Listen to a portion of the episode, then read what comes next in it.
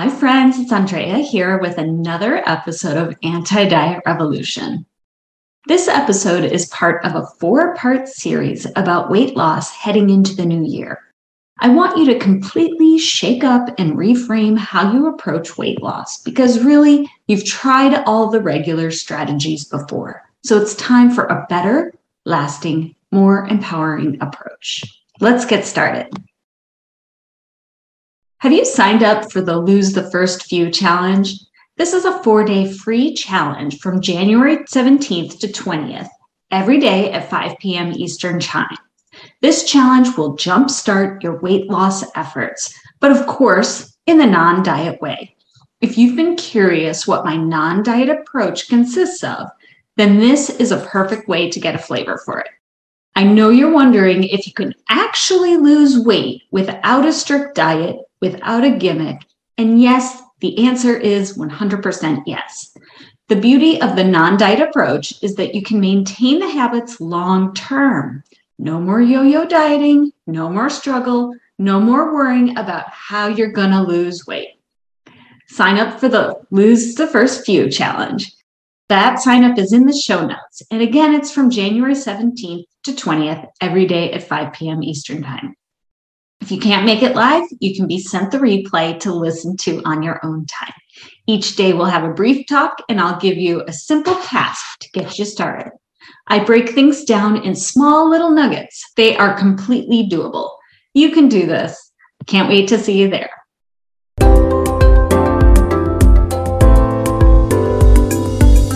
Welcome to Anti Diet Revolution, the source for your weekly dose of non dieting approach to weight loss and improved health. I'm Andrea Heyman, and I've been a registered dietitian for over 25 years, specializing in weight management. I've seen countless women struggle in their quest to meet their weight loss and health goals. Over the years, I've learned that traditional diet culture strategies just don't work.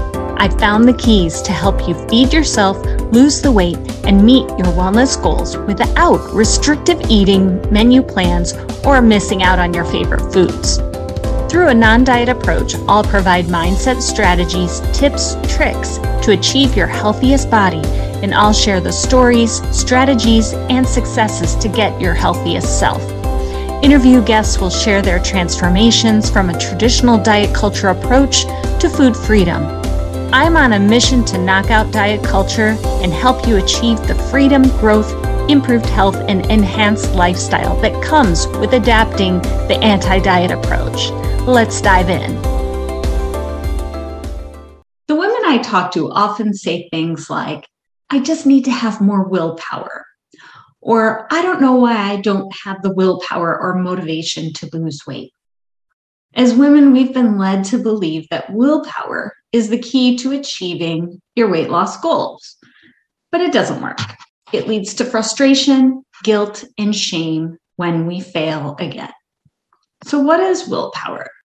The definition I saw was that willpower is control exerted to do something or restrain impulses. It's really about making yourself do something that you don't truly want. It requires you to use a lot of energy because you're forcing your way into a goal that you may not really want. Or even if you want the goal, you're doing it in a way that can leave you exhausted. At first, it seems like the key to hitting the health or weight loss goal that you have, but willpower is not helpful when you want to change your eating or exercise habits so you can lose weight because you really want lasting habits so simply willing yourself or focusing yourself on kind of muscling your way into a goal only results in short-term results.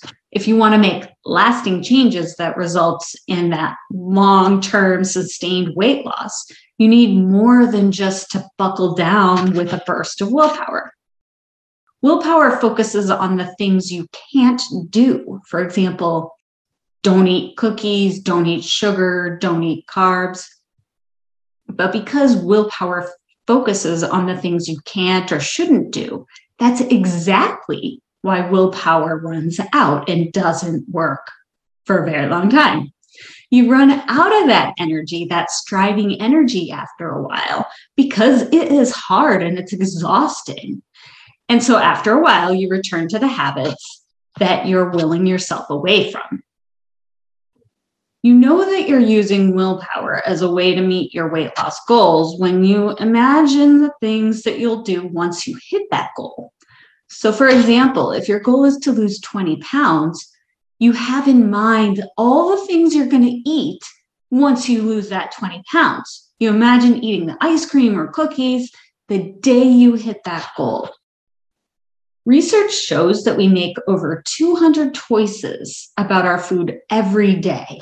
So, as the day wears on, our resolve and willpower is exhausted.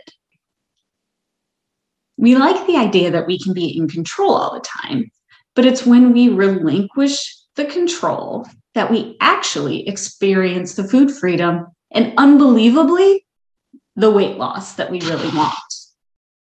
Now, you definitely want to plan the healthy foods that you're going to eat in a day, but finding a way to cope with your emotions, feel the feelings that you have each day, those are the strategies to utilize instead of focusing on willpower. Instead, you really want to find a way to work with your cravings. For example, bringing mindfulness and awareness into the situation in a non judgmental, accepting way when you think about eating well and exercising as something you do for yourself, as opposed to something that you have to do and have to force and have to willpower your way through, it keeps you pumped to make the right choices for your body and can cement those healthy habits into place. And that is what helps you lose weight and maintain a new size in the long run. Until next time, take care.